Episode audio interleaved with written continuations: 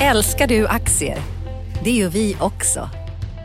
Sea Worldwide Asset Management är en av Nordens största oberoende aktiva aktieförvaltare och har samlad kunskap sedan 1986.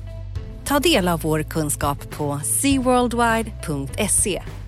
Bokstaven C worldwide.se.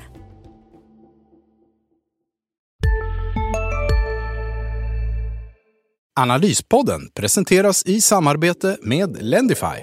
Genom att investera i lån till kreditvärdiga låntagare kan du bredda din portfölj med en ränteplacering som inte korrelerar med börsen. Den genomsnittliga årsavkastningen de senaste 12 månaderna har varit cirka 6% efter kreditförluster och avgifter. Lendify har tillstånd från Finansinspektionen och några av landets främsta institutioner och entreprenörer som investerare. Läs mer på lendify.se. Analyspodden från Dagens Industri. Hej och välkommen till Analyspodden. Det är fredag och i studion har vi mig, Johan Wendel, som är analytiker på DIs börsredaktion och med mig har jag Johanna Jansson, makroexpert på DIs analysredaktion. Hur är läget? Det är bra. Det är bra. Det är, solen skiner och den skiner även lite på börsen här i alla fall. Eh, men eh, vi sitter som sagt inne i poddstudion. Vi ska försöka sprida lite solsken här också kanske. Eh, ska jag säga vad jag tycker att vi ska prata om? Det låter bra tycker jag. Jo, först så skulle jag vilja veta Johan, börsen är, Stockholmsbörsen har varit på all time high. Vad ska man tro om det? Vi står inför en ganska händelserik sommar. Vi har eh, Donald Trump som ska eh, ha möte i Singapore till exempel. Sen har vi en spännande börsintroduktion eh, som är på gång och också lite konsolidering i, eller konsolidering, men uppköp i eh, bank och analysbranschen, eller hur? Ja, det händer en hel del. Ja. Och så kronan förstås, ska vi prata om. Eller hur? Inte en podd utan en krona. Nej, nämns. det är bra. Och lite om veckan som kommer. Men ska vi, ska vi dra igång? Absolut.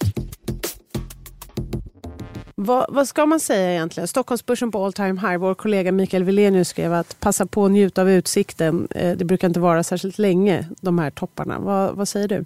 Nej, idealet så tänker man ju säga att vi ständigt ska ta nya toppar på börsen, men tyvärr funkar ju inte marknaden alltid så. Jag delar Mickes åsikt där och eh, i teorin och Eh, så ska ju då som sagt börsen hela tiden avancera uppåt. Det mesta talar för att börsen kommer stå högre eh, om tio år än vad den gör idag. Men det finns ju lite undantag, till exempel fråga de som investerade på toppen där i Japan, Tokyo-börsen 87, de har väl inte riktigt fått tillbaka pengarna än. Nej, det så, kan, precis. Det, ja. så att det kan Inga vara, träd växer till himlen. Nej, exakt. Ja. Det, så det kan vara lite svettigt. Men jag, jag säger inte att Sverige är Japan 1987. Det gör jag absolut inte. Men det är klart att det är väl aldrig fel att ta hem lite vinst och det har väl, alltså många av de här äh, veteraninvesterarna tycker jag har äh, dragit ner på risken ganska duktigt och tagit hem lite vinst. Äh, de senaste året eller två liksom, har man kontinuerligt försökt sälja och det är ett bra råd tycker jag att sälj inte, försök inte sälja på toppen eller när du behö, behöver sälja, utan sälj när du kan. För det, ibland kan det vara så illikvida aktier som det är svårt att komma ur, så ta mm. tillfället i akt. Det säger, och det som, har, det som har drivit på uppgången nu det är ju en eh, ganska piskad eh, trios tunga bolag egentligen, eller hur? Det är Ericsson, H&M och Telia som har dragit med sig börsen uppåt. Och det är väl, beror väl på också om man tror att de ska fortsätta med det, om man tror att det här ska fortsätta. Ja, exakt. Och i H&M till exempel, där har vi ju Stefan Persson som gör mindre stödköp på några miljarder. Och, eh, så att vi får se hur hållbart det är, eh, hur länge han kan göra det. Och eh, man köper ut bolaget eller hur det nu blir. Vi får se vad han gör där. Då. I Ericsson så är det väl någon sorts Gardell-effekt, skulle jag väl tro på, att, eh, att man tror att han kan utföra, eller gå på vatten. Och, eh, men i Telia där så har vi en eh, liten börscomeback. Vi får se om det är en mer uthållig uppgång kanske.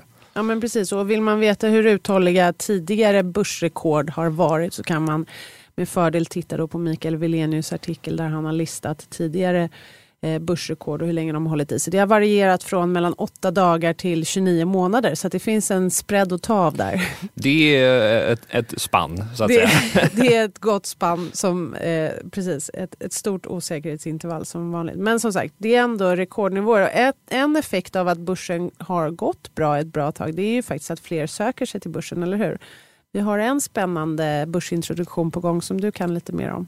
Ja, iSettle här, det har ju varit en ganska dåligt bevarad hemlighet att de siktar på börsen eh, och eh, vi på DI, DI Digital här, har ju eh, avslöjat att tidigare om de här börsnoteringsplanerna. Nu har ju då bolaget och vdn Jakob De Geer bekräftat det här. Något datum har de ju inte sagt, men det lär ju ske i närtid skulle jag tippa på, baserat på olika, lite, lite olika faktorer här. Men eh, så det blir ju spännande. Det blir ju en väldigt stor notering. De, jag har inte sett något prospekt än och vi har inte fått någon officiell eh, in, värdering, men det Digital återigen har ju rapporterat att enligt deras källor så hamnar den kring 10 miljarder. Då eh, hoppas Izettle på kanske. Så att, eh, det blir en väldigt stor notering det här. Så det blir jättespännande tycker jag. Är det köpvärt? Eh, det är, det är svårt svår... att veta det är utan prospektet. Ja men exakt, det är lite svårt att säga någonting här. Det man kan säga är att om man ska tala i väldigt generella termer så är de ju en typisk techbolag där med hög omsättningstillväxt eh, men också några stora förluster och förlusterna ska ju då förhoppningsvis minska i framtiden när de har nått en viss skala. Så att vi får väl se hur det, hur det går. Jag ska förhoppningsvis eh, kunna sätta mig ner med prospektet och göra en lite mer ordentlig analys på det här bolaget eh, i, i, framtiden. Så att, eh, mm. det blir spännande. Men kan man säga någonting rent om den typen av marknad ändå i allmänhet?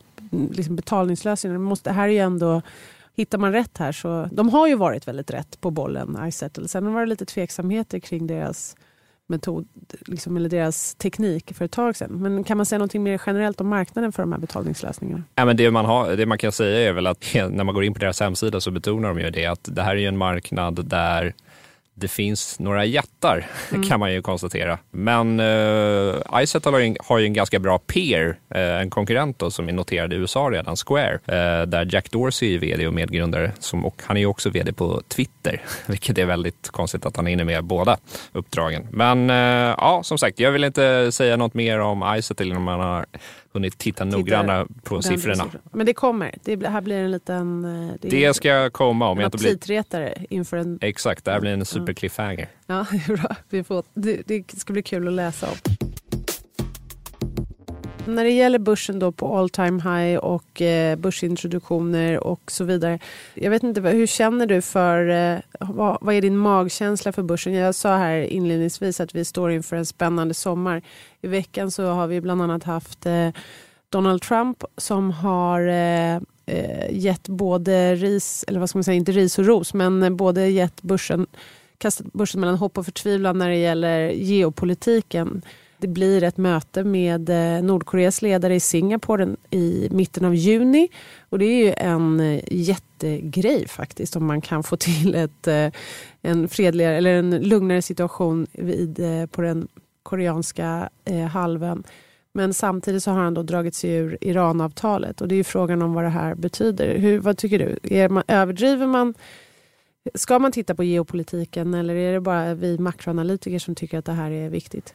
Jag väljer att tro på Trump själv. Så länge han är president då ska börsen upp. Mm. Eh, nej, men jag, jag, vet inte. Det finns ju alltid något att oroa sig för, för mm, strateger och så vidare. Så att, hade det inte varit Nordkorea eller Iran så hade det varit eh, Israel och Palestina, det hade varit Libyen, alltså det hade varit vad som helst. Så att, mm. Jag vet inte, men sen ska man självklart, eh, liksom, man ska vara ödmjuk för det faktumet att det är såklart att ett kärnvapenkrig vore, vore negativt för mm. börsen, mm. kan man konstatera ja, jag vet inte. Det är svårt att liksom prisa in sådana här grejer. Vad säger du som ändå är makrofokuserad? det har ju ändå en påverkan. Ja, absolut. Jag tänker så här att om man tänker makro så tänker man att eh, man delar upp priser i alltså, vad beror en, ett pris på? Till exempel, säg att vi prissätter börsen utifrån, men det vet vi, det är lätt att räkna på vinster och framtida utdelningar och så här. Men sen kan det alltid vara så att eh, det finns den så kallade riskpremien då Eh, och med en ökad geopolitisk oro så ska riskpremien vara lite högre. Och det ser vi också nu. vad betyder en högre riskpremie? Men till exempel att långräntor stiger. Till exempel att det blir, eh, man vill inte vara inne i mindre likvida tillgångslag. Till exempel den svenska kronan. Så det är klart att på allting annat. Det är många bäckar små som förklarar varför kronan är svag idag. Men en ökad geopolitisk oro är säkert bidragande precis som du var inne på, du, vi pratade i början om illikvida aktier, passa på att sälja när du kan. ja men så är det ju lite med även med, även om vi tycker att svensk ekonomi är lätt att förstå och är viktig så är vi ett litet land, vi är en liten öppen ekonomi i en perifer del av världen. För internationella valutahandlare så är kronan en, en volatil och mindre likvid tillgång. Eh, så det påverkar. Och sen så vet vi också, det här med Iran har ju såklart också påverkat oljepriset. Uppe på de högsta nivåerna sedan 2014. 70, eh, över 75 dollar per fat för bräntoljan, Nordsoljan. Så det är klart det här påverkar. Och även här är det väl någon typ av riskpremie. Vi har liksom en bättre konjunktur och på det så kommer då osäkerhet om huruvida Iran ska få exportera olja. Ja. Så det här med, med kronförsvagningen och eh, det här oljepriset är ju lite respit för eh, Riksbanken då? då? Ja, Tillfälligt i alla fall. Tillf alltså precis. Det blir ju såklart högre inflation av det i Sverige. Men jag vet inte om det är så mycket respit. Tyvärr, det är kluriga, eller kluriga för dem är att det här är ju egentligen fel det kan låta som att blir de aldrig nöjda? Liksom. Det här är fel typ av inflation. Men det Riksbanken vill se är ju att Eh, inflationen i Sverige stiger för att vi har råd och möjlighet att betala mer för våra varor. Och helst ska det då också, och råd och möjlighet, då menar jag att om jag går och handlar kläder i affären och betalar mer för dem så ska man också kunna ge bättre lön till de som jobbar i affären. Så att det liksom smörjer hjulen i ekonomin och alla får, jag menar det, det snurrar snabbare. Men om eh, oljepriset stiger och kronan blir svagare och det blir dyrare att tanka bilen vid, eh, när man åker till macken. Ja, men då, är det ju inte, då har ju inte jag de där pengarna kvar att gå till den här klädbutiken och betala mer för skjortan så att buti butikspersonalen ska få mer i lön. Och det är den, därför det här det kommer driva upp inflationen i år och det, jag tror att det kommer, det är en viss lättnad för Riksbanken bara för att de kommer visa att inflationen kan bli högre. Men det är inte den här liksom långvariga den bra eh, inflationen. Den bra inflationen som visar att hjulen snurrar snabbare och det här smörjmedlet utan det riskerar istället att liksom sätta lite gnissel i maskineriet. Så att, eh, det kommer absolut lyfta inflationsprognoserna här i närtid men, men det, på lite längre sikt är det tveksamt om det håller i sig. Men visst, vi har haft en liksom intensiv eh, riksbanksvecka här i veckan. Är det någonting du undrar om Riksbanken? Äh. Varför gör de på detta viset? Eller? exakt, exakt. Det, exakt. Varför gör de så här? Nej, men då, vi har haft en intensiv riksbanksvecka. Vi har haft eh, inflationsutfall eh, för senaste månaden och sen så har vi också haft eh, Stefan Ingves och kompani nyligen som var och vittnade i finansutskottet och sen så har vi haft inflationsförväntningar eh, som har kommit. Så det har varit spännande. Men det, jag tänker att det någorlunda lagt kort ligger för Riksbanken. De, ser ut och, de siktar i alla fall själva på en första räntehöjning här under hösten. Och sen har marknaden flyttat fram innan då i samband med sista räntebeskedet så flyttade marknaden fram förväntningarna. Flera av storbankerna räknar nu med räntehöjningar först 2019 eller kanske att de inte hinner höja alls innan ekonomin vänder ner igen. Medan däremot det som har hänt nyligen är att man Riksbanken ändå signalerar att äh, men de vill nog gärna höja här under hösten. Och jag tror att det är rätt, men vi får se.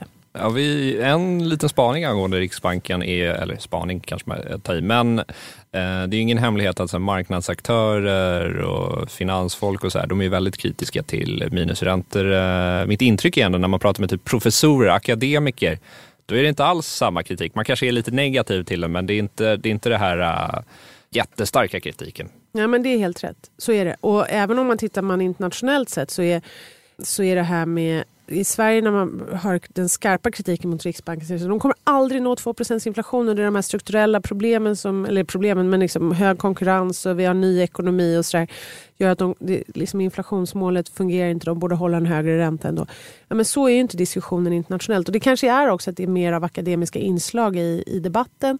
Men sen också, ja jag tror faktiskt kanske att det är det. Men sen är det också lite olika skolor inom, ibland vill man ju så gärna tro att eh, ekonomi är en vetenskap. Vi delar ut nobelpris i ekonomi och sådär.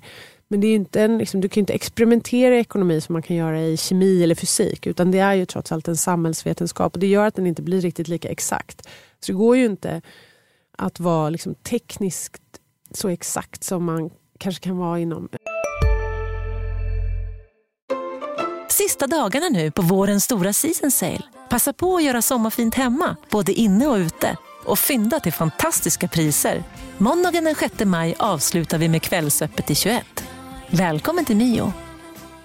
CSRD, ännu en förkortning som väcker känslor hos företagare.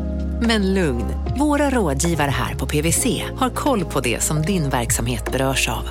Från hållbarhetslösningar och nya regelverk till affärsutveckling och ansvarsfulla AI-strategier. Välkommen till PWC. men i andra liksom, vetenskaper. Det här är nog ett tecken på det. Vi kan inte, och det vet ju Riksbanken också, det går inte att säga så exakt att vi ska ha 2 inflation på liksom en decimal när. Utan man måste vara lite mer flexibel. Och det vet de egentligen. Men, eh, men ibland blir debatten i Sverige lite konstig just för att liksom, det är klart att jag menar, kritisera Riksbanken för att de ska nå exakt 2% inflation. De vet att det inte går. Men de måste ju försöka. Det är så deras mål är definierat. Ja, men så, så, så, så är det. Men jag vet inte, vi lär nog behöva återkomma till Riksbanken den här sommaren då som kommer bli intressant. Den kommer också handla lite om ECB. Ja. Ehm, så att eh, de, de har ett möte under sommaren och de kommer börja titta lite på hur de ska kunna avveckla sina tillgångsköp och det kommer ju påverka Riksbanken såklart. Ja, vi får väl se. Men det har hänt lite andra grejer på när det gäller börsen. Vi pratade om eh, uppköp och konsolideringar i bankvärlden.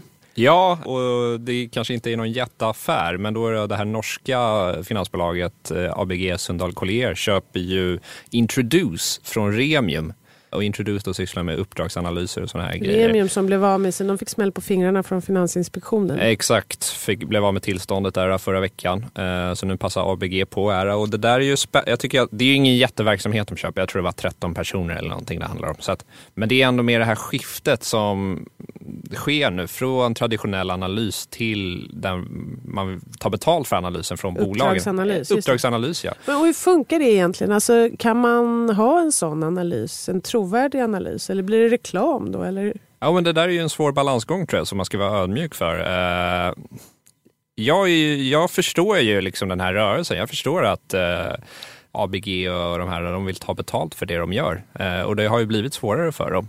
Så det behöver de... Men är det bara det? Eller har det också med en ny lagstiftning att göra? att man... Du har ju också skrivit tidigare i, i DI om om ny strängare lagstiftning när det gäller rådgivning från bankerna. Att de... Ja, men då, ja, precis. Jag skrev ju då att uh, de här analyshusen slutar, många har slutat att dela med sig av sina estimat för mm. bolagens vinst och omsättning per kvartal. Då, då. Uh, och det är på grund av Mifid 2. Då har det väl, alltså, man har sagt, eh, till exempel ABG har haft delvis motiveringen att de gör... Eh, Mifid 2 som är den här strängare eh, bankregleringslagstiftningen som har Ja, exakt. Mm. Och eh, ABG då gör bedömningen att eh, men, den här nya regleringen gör att vi inte kan dela med oss av estimaten. Jag tror inte riktigt att det är hela sanningen utan det är så, mer som de andra eh, bankerna som har slutat dela med sig av det här också säger att det, det, är ett mer affärsmässigt beslut att man vill faktiskt ta betalt för de här produkterna. För det här Mifid då, då det det gör för de här det är att den an, unbundlar så att säga den här traditionella affären som investmentbankerna har gjort. Det vill säga att man har skött aktiemäkleri åt fonder och så vidare och sen så har man tagit betalt för det och sen inom situationstecken på köpet har då en analys kommit av eh, bolag som de här fonderna då har fått. Men Mifid tvingar dem att eh, dela, upp, dela upp de här kostnaderna mm. och då blir det helt plötsligt viktigt att ta betalt för de här analyserna och det är därför man slutar att dela med sig av de här estimaten mm. gratis. Eh, så att, men det här med, eh, nu har vi ju många som sysslar med uppdragsanalys, alltså Nordea, SEB, ABG då, så, eh, tidigare nämnt. Och det är ganska nyligen som de har tagit upp de här grejerna, så nu får vi se. Och även vi skrev, vår kollega Ulf Pettersson skrev i veckan om Erik Penser Bank, eller som också är inne Precis, de har ju startat ett, någonting som heter Trade Venue, som är en sorts, eller dragit igång det igen, som är någon sorts ja, men social mötesplats för sådana här, såna här ja, folk som är intresserad av aktier och så vidare. Och det här är ju spännande. Alltså det, på något sätt är det ju liksom som att eh, liksom journalistik och eh, så här analysverksamhet, eller analyshusens verksamhet nu konvergerar lite.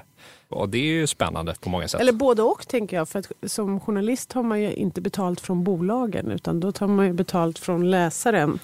Och då bör, ska den ju vara verkligen, jag tänker här öppnar ju upp för journalistiken att bli den opartiska delen i det här. Exakt. Det ska det ju vara ändå i de här uppdragsanalyserna såklart. Men jag menar journalistiken har ett uppdrag att vara den kritiska rösten i, i all typ av, vare sig det handlar om bolagsanalys eller inför det svenska valet eller vad det kan vara för någonting. Eller håller du med? Exakt. Ja, nu ska vi inte göra alldeles för mycket reklam för oss själva här. Nej, men, det, jag tänker det, att det, finns liksom, alla har olika, del, alla håller olika delar och Ja. man Nej, men det säger väl sig självt kanske att ett bolag är kanske inte så villiga att betala för en tjänst som, eller för en analys som, där det står om hur dåliga de är om man ska sälja aktien. Eh, det tror jag alla är medvetna om. Samtidigt tycker jag ändå att sådana här uppdragsanalyser kan tillföra värde. Mm. Och jag tänker att den blir inte trovärdig om, och det vet ju de som gör den också om, att jag menar, det gäller ju att, att de ska våga säga både bu och bä. Ja, och sen, sen ska vi också ha i åtanke om att vi ska inte låtsas som så att dagens analys heller är helt oberoende. Det finns ju massa forskning i USA till exempel som visar att alltså, det är riktkurs och rekommendation inte alltid speglar analytikerns eh, egentliga åsikt utan där då i USA då så handlar det om att här, analytiker ska kunna erbjuda möten med management för eh, då kunder och så här, sådana grejer. Så det, och det spelar ju redan roll, eh, eh, finns ju redan, så det ska man vara medveten om. Ja, oavsett hur man gör det. Det är svårt med, det är svårt med analys, oberoende analys. Exakt, var, för- var man än sitter. Exakt, för de måste ju få betalt. Vi måste alla kämpa med att eh, försöka eh, såklart göra, göra analysen med ett så kallt huvud som möjligt. Ja. Mm. Ja men spännande. Eh, en annan grej, vi pratade lite lätt om, eh, börjat nosa lite på eh, vad som händer på, i sommar men eh, innan sommaren så har vi ju våren och framförallt en kommande vecka. Eh, är det någonting som du kommer hålla extra utkik på under veckan som kommer? Ja, men Beskab kommer ju med en eh, rapport där och bostadsutvecklarna är ju alltid högintressanta tycker jag. Just det, Beskab rapporterar på fredag. Den 18 maj blir det då va? Ja, eh, och vi har ju vår kollega Mats Lundstedt på analysavdelningen har ju skrivit en tidigare i veckan här om bostadsbyggarna. Han tror inte det värsta är över än. Nej, Det kommer ta ett tag att verka ut den här rötan som de är i. just det. Över, ett överutbud av eh, exklusiva byggen. Exakt. Och när, när det gäller bostadsmarknaden så får vi också en del eh, makrostatistik då i veckan eh, som kommer. Vi har dels SCB småhusbarometer för april och sen också mäklarstatistik och Value Guard för samma månad. Och de spretar lite och det beror på att de eh, mäter på lite olika sätt. Men summa summarum ändå, så de senaste indikatorerna, makroindikatorerna för bostadsmarknaden, de pekar ändå på att vi har någon slags stabilisering där vi är nu. Eh, men, men till alltså, bostadsutvecklarna kommer ju komma efter makrostatistiken i, i, eh, när det gäller hur de går. Men, men det är klart det skulle vara positivt om vi fick en stabilisering. Sen har vi också, det rör på sig i politiken här därför att en rad eh, partier vill att Finansinspektionen ska slopa det här hårdare amorteringskravet som man införde nu. Och det, är- alltså det är ju positivt att politikerna tar ett ansvar för det här tänker jag. Samtidigt blir det ju väldigt rörigt när man rycker i olika delar av den här bostadsmarknaden samtidigt. Och återigen tillbaka till det vi pratade om med Trump och geopolitiken. Osäkerhet ger en riskpremie och då blir det just eh, ja, men då blir det svårare för mindre bolag som kanske har Ja, och det, blir, och det är ju lite irriterande att eh, politikerna inte har tagit tu- itu med bostadsfrågan innan. innan. Ja. Alltså det har ju funnits så många till. Det borde ju egentligen ha skett 2014. Det är ju inget, alltså det är inget det är ju ingen svår fråga. Alla vet ju vad som behöver göras, tycker jag. Ja. att det är ganska givet. Jag tycker det är jättefint att du säger det. Men det, men det, vad, vad det svåra är att egentligen så vet alla vad som borde göras. Eller, men det är bara det att det är politiskt svårt att genomföra för att det är såna här eh, Heliga... heliga, ja, heliga kor. Eller man, eh, Alan Greenspan, den förre centralbankschefen i USA, eh, bland annat använde ett uttryck som kallades för the electrical third rail. Att det är liksom som den här strömförande skenan. Som, tar man i den så dör man. Och det är lite så med bostadsmarknaden i Sverige. Det är många såna här strömförande skenor. Till exempel så eh, är eh, i alla fall alla ekonomer, man brukar säga att fastighetsskatten är alla ekonomers favoritskatt. Ja, det är klart att man borde ha en fastighetsskatt hellre än att man beskattar arbete väldigt högt. Men det är en sån här strömförande skena. Vem går till val på att återinföra fastighetsskatten som var så liksom politiskt het? Ja, och framförallt för Moderaterna då. då. Ja, Så- som blir- dessutom har backat. Men jag menar, det är till och med så att tidigare, Anders Borg till exempel, förre finansministern har ju varit ute och sagt att ja men... Ja, det blir löjligt att alla Det tycker är att den är helt- fantastisk när ja, de slutar med när politik. de väl slutar. Det är en sån sak. Hyresregleringen en annan sån sak. Och också en absolut en strömförande skena. Jag får aldrig så mycket mejl som om jag skriver om hyresregleringen. Det, det, är jätte, det är ett rött skynke. Men det är klart att hyresregleringen gör att vi har en massa, det blir en massa andra följdproblem på bostadsmarknaden på grund av att vi sätter, vi reglerar hyrorna. Och det gör att liksom första gångs, eh, de som ska in på bostadsmarknaden för första gången svårt att hitta hyresrätter i liksom populära eh, områden. Då menar inte jag att alla ska bo på liksom de lyxiga områdena men i studentstäder, i storstäderna där jobben finns och sådär. Så att, nej, det finns en hel del strömförande skenor på bostadsmarknaden. Men, och det är ingenting som kommer lösas i veckan. Men, eh, men däremot så, så kommer det säkert vara lite fokus på bostadsmarknaden med den här statistiken. Ja, och jag och Johanna är tillgängliga för att lösa den här frågan. Exakt, jag tror vi vet precis hur man ska göra. Vi, har, vi är lediga fredag nästa vecka. I en, vi, I en helt oberoende och iskall analys, eller hur? Ja. men det man kan säga om bostadsmarknaden då, bara för att wrappa upp det här, Ja. det är att utlänningarna som sagt har ju en väldigt pessimistisk syn på vår bostadsmarknad får man väl ändå säga. Kronförsvagningen har ju en del i det att göra och kollar man på bank, Säkert. Mm. och bankerna så har ju de gått väldigt svagt på börsen. Eh, så att det är väl en fråga här och då får man, ju, eh, man får ju fråga sig, har utlänningarna bättre koll på oss än vad vi har? Eh, ser de svagheter som vi missar? Ja, både och tror jag. Eh, därför att de... Eh, jag tror att de har ett, en helikoptersyn mer. De ser den stora helheten medan vi ser detaljerna. Eh, och ibland kan man ju liksom stirra sig blind på detaljerna och missa någonting där. Men, men det är också så att får vi en stabilisering nu som vi förhoppningsvis får på bostadsmarknaden, ja, men då behöver det kanske inte vara så farligt. Men, men visst är det så att det är svårt att se liksom, hur den svenska konjunkturen ska kunna ta fart igen. Alltså vad, vad är det som ska driva oss uppåt igen? Det, det, vi hänger på omvärlden i sånt fall. Vi är liksom beroende av omvärlden. Då kan man ju lika bra köpa någonting annat. Men jag tänker när du pratar om det här med, just med utlämningarna och, eller, utlä, eller internationella investerare, hur de ser på kronan. Så en viktig orsak till att kronan går svagt under våren är också utdelningar. Inte utlänningar utan utdelningar. Därför att en del av de här utdelningsflödet på nästan 200 miljarder kronor som kommer från bolagen från eh, mitten av, mellan mars och maj ungefär. Eh, det placeras utomlands och det blir en säsongspåverkan som gör kronan svag. Och det upphör ju nu. Och vi har också sett lite, vi har ju haft en, faktiskt en kronförstärkning i, nyligen. Så det är lite momentumvänd kanske är för kronan. Den är, den är svagare än vad den har varit historiskt. Men, eh, men liksom, den har inte samma tryck på sig just nu i alla fall. Så vi får väl se till sommaren. Dålig likviditet och händer det grejer så kan kronan mycket väl gå svagt igen. Men just nu så känns det som att den har liksom bottnat för den här gången. Ja, eh, är det någonting annat du kommer hålla ögonen på i veckan Johan? Ja, men våra systerpoddar är ju alltid högintressanta. Vi har ju Digital, jag gör ju Digitalpodden.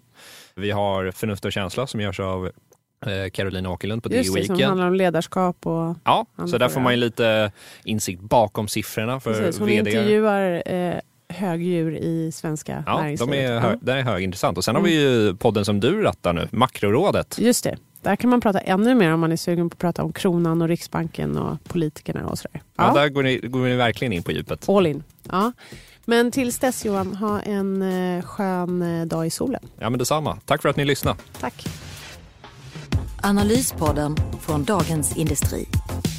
Podden redigerades av Umami Produktion. Ansvarig utgivare Lotta Edling. Analyspodden presenteras i samarbete med Lendify. Genom att investera i lån till kreditvärdiga låntagare kan du bredda din portfölj med en ränteplacering som inte korrelerar med börsen. Den genomsnittliga årsavkastningen de senaste 12 månaderna har varit cirka 6 efter kreditförluster och avgifter. Lendify har tillstånd från Finansinspektionen och några av landets främsta institutioner och entreprenörer som investerare. Läs mer på lendify.se.